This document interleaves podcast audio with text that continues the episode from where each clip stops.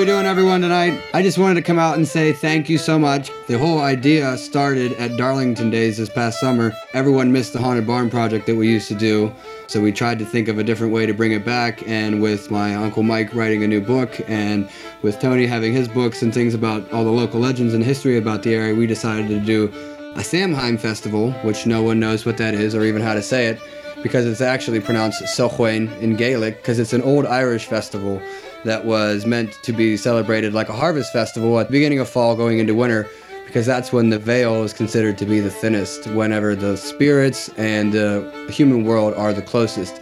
So people would dress up they'd light big bonfires to keep the spirits away through the cold dark winter and they'd do divination because the veil was thin so if you wanted to talk to the spirits you did it on Samhain so it was more like a community fall festival idea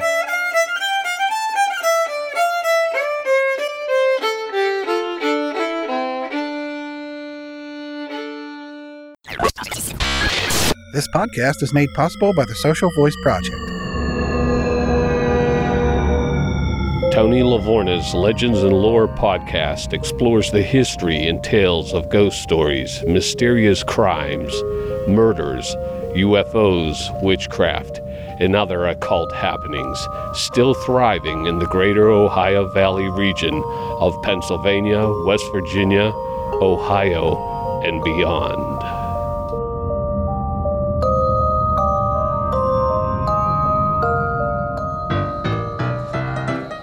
Right, anybody else for the costume contest? Please come forward.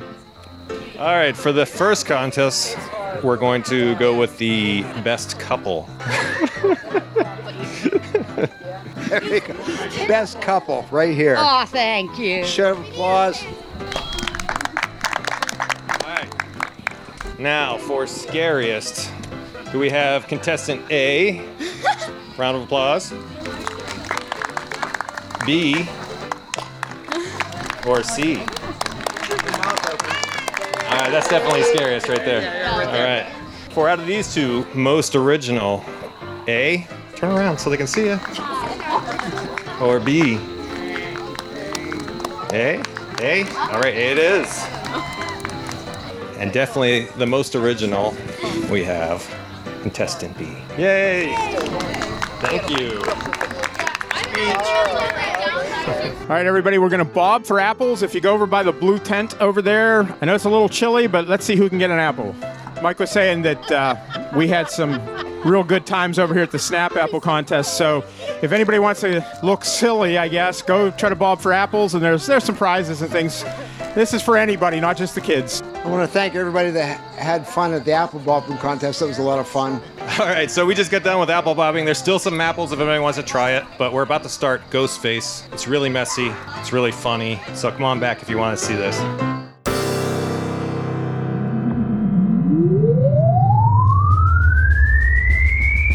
And now, on behalf of the Social Voice Project, your host for the evening, Tony Lavorna.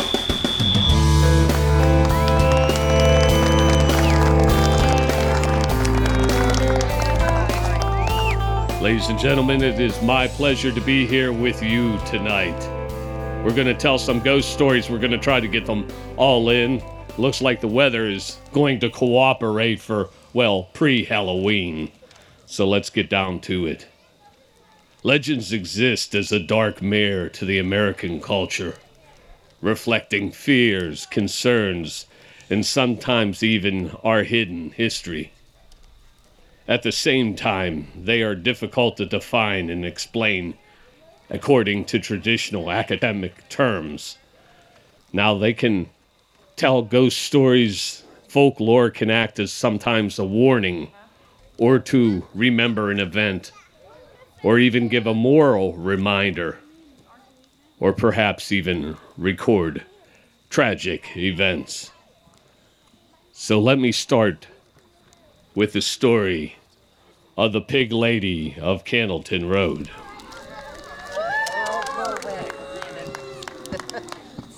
For more than two centuries, the ghost of a young woman named Barbara Davison has haunted the area around Cannelton Road in northern Beaver County. She would meet a grisly demise after her killer took both her life and her head. Barbara's decapitated head was never found, nor was her killer. She would become known as the Pig Lady, a phantom that has interacted with many over these passing years. Barbara Davison's story begins around the start of the American Revolution. She was born in South Carolina in 1777, the daughter of a rice planter, Samuel and Cora McCaskey. When the British invaded, the family was forced off their property. Samuel fought on the side of the rebellion, and for his services he received a small parcel of land. After which the family relocated on a piece near the Little Beaver River, known today as Darlington Township, Beaver County. Barbara, like most, grew up taking care of the family farm, performing mundane chores she would go about tending to the livestock. It was the chickens and the pigs that she worked with the most. Day after day, she would toil over the beasts. The smell of the pig corrals could take one's breath away. In the mud, she would stomp through each day. But at night, it was different for Barbara. She was a social creature. She was always well received by her Scottish neighbors. Barbara was said to possess a beautiful singing voice with musical talent. She was said by many to have long, beautiful hair with a fair complexion. It was no mystery why her many young suitors were attracted to her. She gave her heart to an Army veteran by the name of Nathan Davidson. Davidson was from the state of Virginia and was already established in the community there. So, at the tender age of 15, the newly wed couple moved to Virginia. Now, we do not know what had happened to the marriage. However, there was a falling out by 1794. Barbara would return home to her parents' farm and subsequently her death. It would be a sweltering summer's day in 1795 that her family would make a several day routine trip to Pittsburgh to purchase more livestock. Barbara stayed behind to tend the farm. Little did Samuel and Cora realize this would be the last time they would look upon their beautiful daughter's smiling face. It would be the last moment of their child's life. Samuel looked at Cora, gazed out at his farm, surveying the land, finally coming to rest on the sight of his beautiful daughter. At the crack of the lash, they were off down the old dirt road. Several days had elapsed since their journey to Pittsburgh, the Pittsburgh market that was, with their livestock in tow. The McCaskies returned to the farm. Upon the family's return, Barbara was nowhere to be found. They searched for five hours. Something was terribly wrong. They would ask the neighbors first no one had seen her. The McCaskies would ask for their neighbors' help to gather a search party. They looked everywhere in the woods, the farmyard, in the barn. Regrettably, they would find Barbara Davidson's contorted, headless body stuffed underneath the crawl space of the family house. Her head was severed and missing, nowhere to be found. It was almost too much for the family to bear.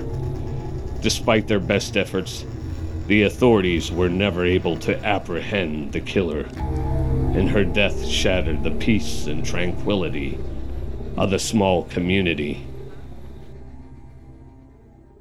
The McCaskies would bury their daughter two mile from their home in the small country cemetery. The inscription of her wooden tombstone read, Barbara Davidson, a headless form neath this mold doth lie, murdered most vile, loved by all save one. But this is not the end of our story, oh no. Barbara Davison wrestles ghost is seeking retribution on her killer. You see, Barbara's headless form has allegedly been seen by many. Her ghost walks the woods surrounding her old farm. Even the cemetery, people claim to hear cries where her headless body was once laid to rest. Late at night, some teenage youth are out on the wooden footbridge that crosses over the Little Beaver River. On the hippie bridge, as it is called, a young man takes a drag on his cigarette, his friends tormenting him about his lack of courage. Up yours, he barks at them as he slowly walks up the footbridge. As he nears the end of the bridge, the air grows thick. Each step he takes slower than the last. See, there's nothing. I told you. Just then, a fog envelops him. The air so cold. Her shape forms slowly out of a column of mist. As the young man turns, he sees a woman sobbing. As he approaches, the sobbing turns into a grunting. The boy's eyes grow wide at the spectacle before him. It is the apparition of Barbara Davidson's form with the head of a pig. Terror bolts through him as he runs for his life. Could it be she decided to use a pig's head to scare would be visitors because she tended to the beasts while in life? Barbara's head was never found. There has always been speculation as to its fate. Some believe the head was thrown in an old mine that was above Cannelton Road. Many have claimed to see a bodiless head frightening those who walk the road. One such tale involves a man by the last name of Gray. Gray was bringing a wagon fully loaded with fresh picked apples down the road. He struggled to see where he was going it was a combination of his kerosene lantern and the moonlight that aided him. As he slowly passed the mine shaft, he was startled by a glowing ball of light. The glowing ball emerged directly into the front of his wagon. It spooked his horses, causing them to run frantically. The glowing ball formed into a head and attached itself to the lead horse. At that, Gray realized the head had long flowing hair. The head would turn and face him. It had red glowing eyes, the ghost. The ghostly head tormented the animal as Gray fought to keep the wagon upright. Apples would fly out at every bump in the road. The spectacle finally came to an end when the ghostly head left the horse and vanished in the direction of the mine.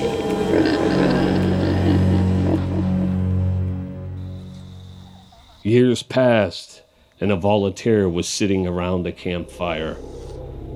Barbara Davison's apparition materialized out of the campfire smoke. As he sat there astonished, watching the smoke change into the form of a woman with no head, the man quickly wiped his eyes. A woman's voice then slowly began to speak. The ghostly form said, Tell him. Reno. Reno. The apparition vanished into the air. Startled, the man tried to remember the words he had heard from the ghost. Eventually, he realized the specter was saying a name. The French name was Reno.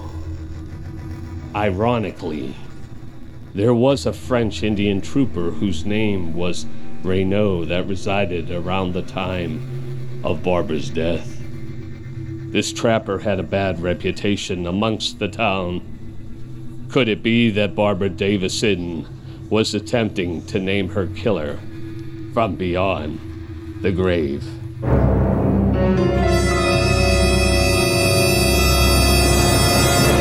The tale of the pig lady of Cannelton.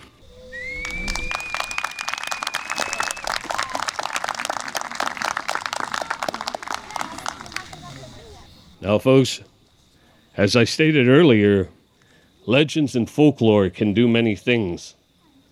And they can sometimes give us warnings, they can sometimes give us stories to think about in how we live our lives, or they may give us a warning or something to commemorate an event. Well, no one other person lives up to the legend as the legend of the Green Man. And I'd like to give you a little bit of information and talk a little bit about that story. What do you say? Green Man? Okay. Now, no one or no other road related to the ghost or mystery consistently longer than that of the Green Man. He's been scaring teenagers and legend trippers probably as far back as, say, the 1950s. He was seen in numerous locations throughout Allegheny County and as far as away as Youngstown, Ohio. But who is this mysterious figure? Now, legends say he was a man or a boy struck by lightning, that did not kill him but disfigured him in some way. Another possible scenario is that he was a utility worker injured in some type of electrical accident. Others still maintain the Green Man was created when a man fell into some type of vat of chemical that left him scarred, an eerily green tint to his skin. Regardless of the effect, the legend trippers and the people alike believe that this individual did not somehow survive and that they were seeing some type of ghost or apparition. Now, some feel that he survived by walking desolate roads. When he died, his soul continued to walk those roads, conducting in death what he could no longer do in life. He seems to have no boundaries in regions. In the 70s, he was reported to be seen on Hogback Road in Mercer County. Just further to the south, reports came from Newcastle. He was said to wander roads, wide area known as Zombie Land, which are stretches of road between routes 224, 422, and even over the border west in Youngstown, Ohio. Now, he also for many years was seen in the south on a road called Shades of Death Road in Washington County. Now, by far, there's a lot of people who are going to try to tell you and convince you that the home of the Green Man is in Allegheny County in South Park. And if you go there and you go to Piney Fork Road, there's a bend by Snowden Road and there's two tunnels. And they're going to convince you that that is where the Green Man started and was from. But I'm going to tell them they're wrong. The legend of the Green Man has been consistent for years. It also met the criteria that we spoke about earlier. It has defined the legend and life cycle of a legend. It endures throughout time. But why is it indifferent? Why is that different, a different legend than others? Because I'm about to tell you this legend is true. It's real. There really was a green man, a man that they used to actually call Charlie No Face. And Charlie No Face was a slang that the kids had bestowed upon him because this man, your green man, your Charlie No Face, was really a human living man by the name of Ray Robinson. And here we go. Here's his tale. Born in Beaver County two days before Halloween in 1910, Early years spent in Morado, the section of Beaver Falls. Now, young Ray Robinson, his father died when he was nothing more than about seven years old. Now, it was a warm summer's day, folks, and I'll take you back to 1919. And there was these young boys running. They were running because, well, they wanted to go swimming like young children do. In order to go to this little swimming hole, they had to cross over, stop at a bridge and cross over. So, as these young children were going across the bridge, they had come to a stretch over Wallace Run, and through there ran the Harmony trolley line, Route 18, and the highway bridge. Now, this is where our story takes a tragic turn for young Ray. His young friends decide to dare young Ray to climb up the telephone pole and steal some eggs out of a nest up there at the top. But it wasn't a telephone pole. What it was was the catenary overhead line for the trolley which has about 12,000 volts. Now, folks, it was a tragic mistake. Young Ray should have perished. By some twist of fate, he did not. It did take his eyes, it took his nose, it took his left arm below the elbow. But somehow, this young child would overcome this. He would survive. Now his family moves to Koppel, and Ray would take hikes behind his home. You see, it was something he would like to do because he didn't go much out during the day. He didn't want to be mocked, as you can imagine. So he tried to stay in and go out for walks on his little hikes behind his home for leisure purpose. The advent of World War II brought in a problem. That area where he liked to take those walks had coal. And our country needed that coal for the prosecution against the war against Germany. So, in taking that coal, it obliterated Ray's hiking trails. So he begins to walk through Koppel on New Galilee Road, uh, Route 351, usually after 10 o'clock at night. Now, I will tell you this this legend is miraculous in a way because this blind man would walk up and down those roads late at night, sometimes with his green hat and coat. Now, he would go up and down these roads with one foot on the shoulder, the other on the road. And this is how he was able to determine his path to and fro. Now, something also very interesting began to happen. It would seem it became almost a rite of passage for kids from all around to come see Charlie No Face. And before you knew it, they would stop, some bringing him beer, others cigarettes, some chewing gum. They would talk. Someone once told me Ray even would attempt to make little change purses and things that he'd sell to people and talk to the kids. I got to tell you, for the most part, it went well. But unfortunately, sometimes there were other kids that would taunt poor Ray, put him in a car, drive him up the road. He'd have to find his way back. His legend began to grow. Before you knew it, there were license plates on these cars from St. Louis, Chicago. Friday night would see dozens of cars parked there. One of my favorite stories of Charlie was brought to me by a man, Jim Matuga. He befriended Ray and asked Ray if he would be permitted to take a picture of him. Jim at the time was going to serve in Vietnam, and he wanted to tell his platoon that he knew Charlie No Face. Ray allowed him to do so. Now, Charlie No Face, as I said, he had quite a reputation and eventually, I don't know if it was just the children or the people themselves who decided to no longer call him Charlie No Face, but they started to call him the Green Man.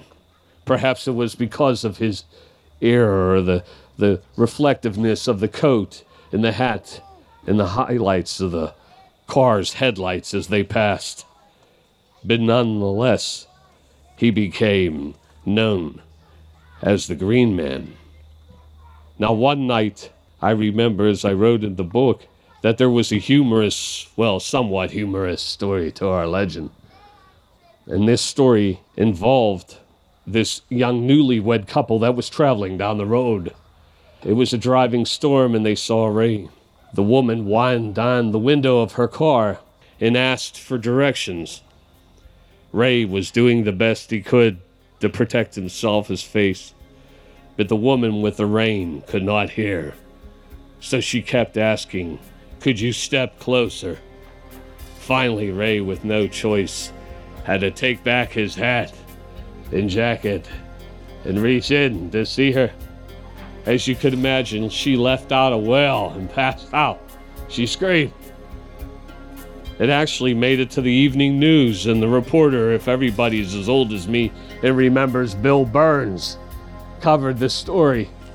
And he was laughing practically through the story because the lady was claiming that she saw an alien tonight who gave her directions. But that was Ray. That was Charlie No Face. He was giving her directions, always trying to be helpful. Now, as time goes on, these stories grow and his legend grew. And other neighborhoods tried to copy what had happened here in Koppel. And today, there's many people who'll tell you it's almost a rite of passage to go to the Green Man's tunnel. And they will go up to the Green Man's tunnel on a rainy, dark night and in the storm. And somebody's always initiated or told, You're the one.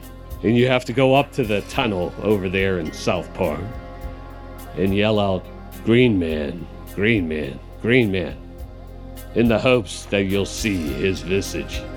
Well, I can tell you this for sure. Ray left us back in 1985, but his legend still endures. And as I conduct my own research and look through blogs and talk to younger people, they are still commemorating these things and doing it today. So, long lived Charlie No Face, our Green Man.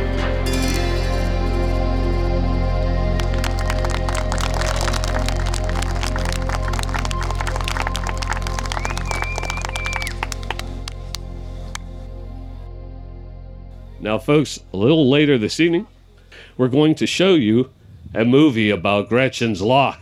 And I would like very much, if I could, to bring up some very interesting people to talk about Gretchen's Lock. Now, as you can imagine, I'm an author, I'm a writer, and sometimes I'm often asked to step into situations that are, um, well, let's say interesting, okay? In doing so, I have to also incorporate those people who have a very interesting skill set. Well, tonight, I'm going to have the great pleasure of introducing to you some ladies and gentlemen who actually are real ghost hunters. They belong to a group called the OPIT. That stands for the Ohio Paranormal Investigation Team. They're based out of East Liverpool, Ohio. And they have done so for over 15 years. They have done hundreds of cases. They've actually helped me on a case not too long ago that is mentioned in my book, The Astonishing Tales of Pennsylvania, with a place called the Heil House, which we believe may be haunted. So, without further ado, can I please get the ladies for the OPIT up here?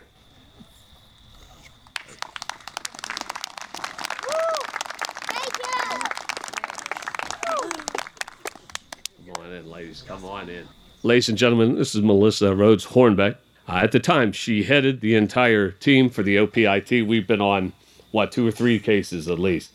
Uh, so, what I'd like you first to do is introduce the team and tell us first a little bit what that entails because, folks, I know on TV it's a fun program, and I'm not saying names, but there's ghost shows and there's people come in. You know the shows.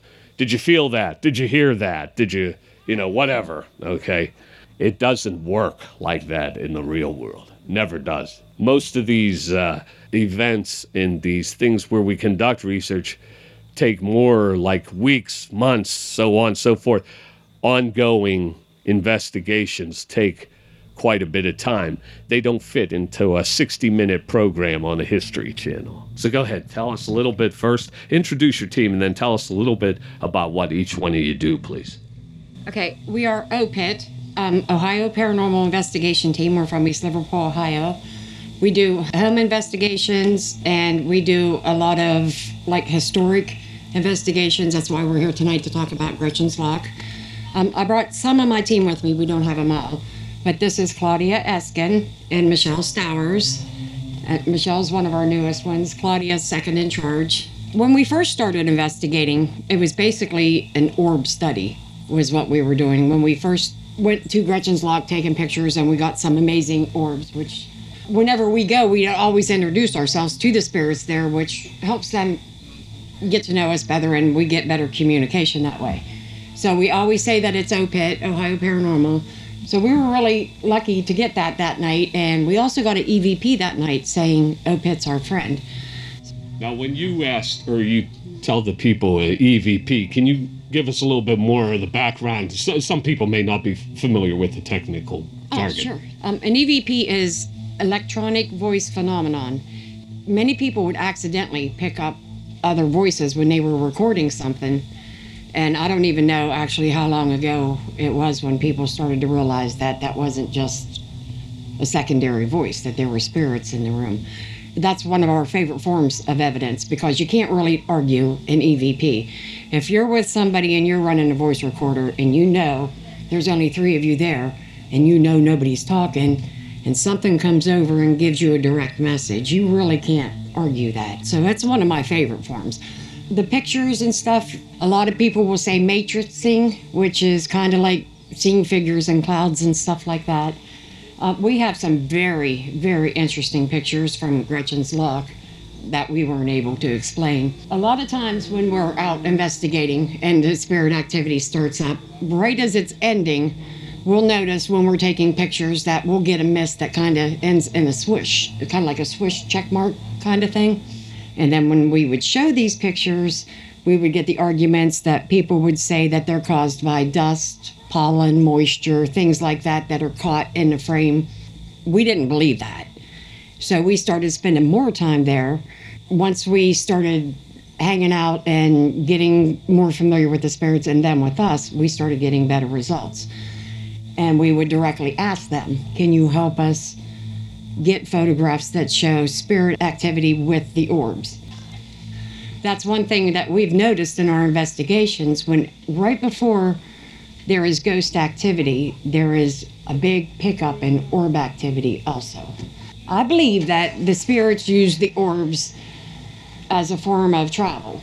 And then when they get to where they're going, they will mist out into the apparition. Sometimes we were lucky enough to actually get photos where you can tell that it's a spirit.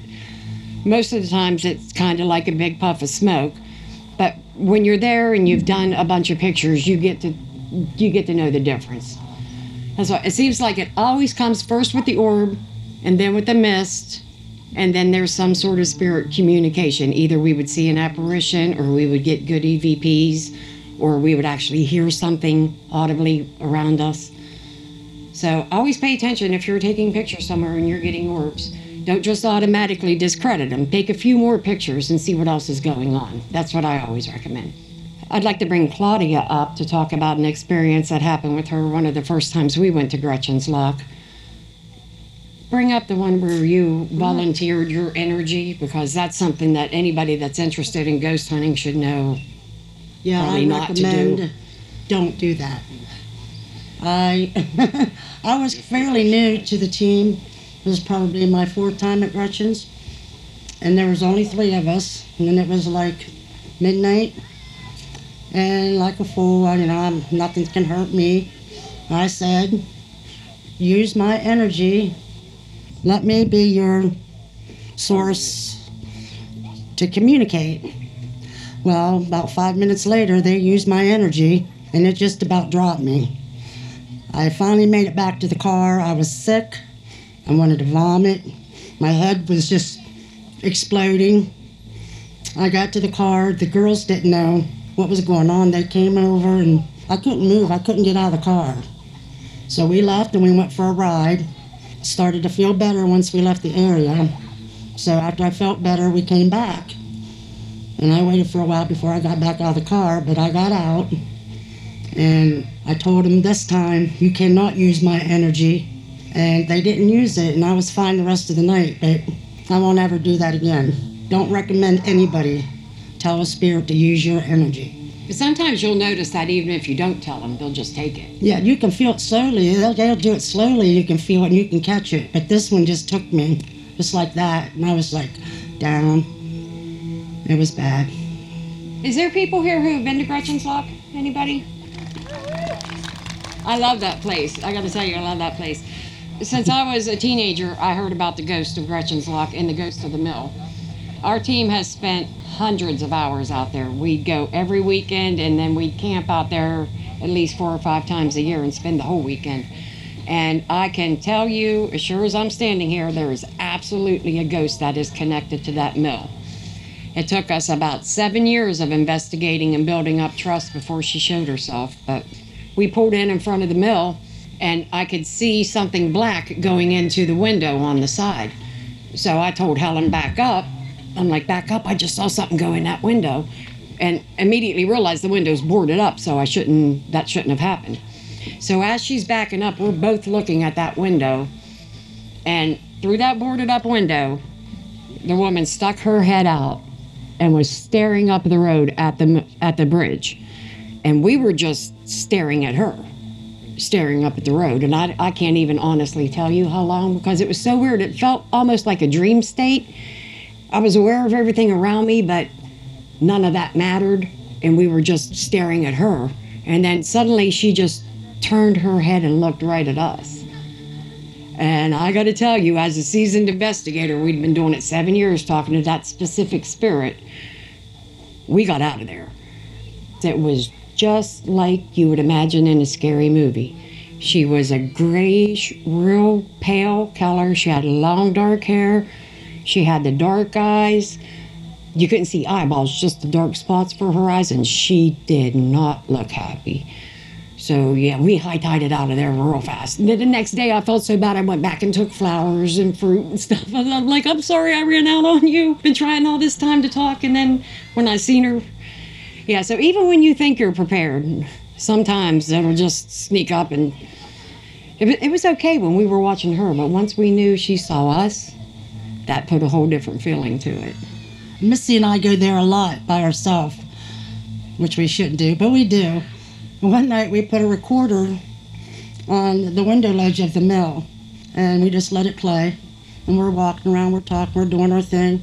And I walk over and I'm saying it's time to get the recorder now. So I reach down and it's at a window and I reach down and this sound come in my ear like rah rah rah.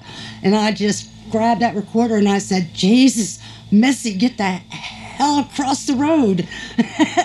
and we ran across that road and I caught it on EVP. We heard it, and when we went to play it back, it was gone. That has happened so many times out there too, That where we review scary. evidence on the spot, and we know we have something. We'll play it back four or five times and listen to it and be like, "Wow!" Like one time we were recording and we picked up when we were playing it back, we picked up on a different recorder where it was answering our question again, and we listened to that quite a few times. Went home, went to post it to our group page. It's not there anymore. Sometimes they take them away as quick as they give them to you, I guess. Mm-hmm.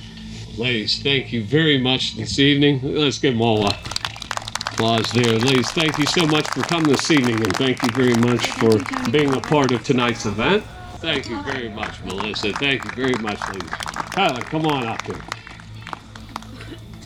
How are we doing, everyone, tonight? I just wanted to come out and say thank you so much because I can't believe there's more than six people here because it all came together within the last month. The whole idea started at Darlington Days this past summer when it was talked about that everyone missed the Haunted Barn project that we used to do. Uh, so we tried to think of a different way to bring it back. And with my uncle Mike writing a new book, and with Tony having his books and things about all the local legends and history about the area, we decided to do uh, a Samhain festival, which no one knows what that is or even how to say it, because it's actually pronounced Sochwain in Gaelic, because it's an old Irish festival that was meant to be celebrated like a harvest festival at the end of fall or at the beginning of fall going into winter because that's when the veil is considered to be the thinnest whenever the spirits and the human world are the closest. So people would dress up they'd light big bonfires to keep uh, the spirits away through the cold dark winter and they do divination because like i said the, the veil was thin so if you wanted to talk to the spirits you did it on Samhain so it was more like a community fall festival idea as at its start.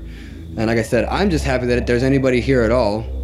And I think that we need a round of applause for these guys because everything here been, has been done completely out of pocket. No one's, I mean, we have had some donations, we've had, but everything's done at a time. No one's uh, paid anything to be here, anything like that. So I think it's an awesome job that we did within the short amount of time that we had to get it together. And I want you all to come back next year because it's going to be even better. Next year, I'm going to try to get together a haunted trail through this trail back here in the woods because that's what I did. I like the haunted barn. That was my baby for four years. So I'm going to try to get that going next year. We're going to try to have some vendors, maybe more food, more crafts, things like that. But I'm going to try to make it more than one day and it's going to just get better and better. I just wanted to thank everyone so much and I want you to enjoy the movie.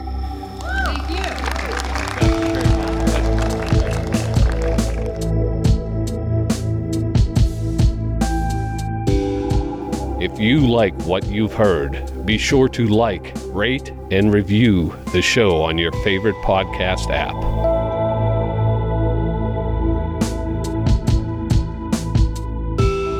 You are listening to a production of the Social Voice Project.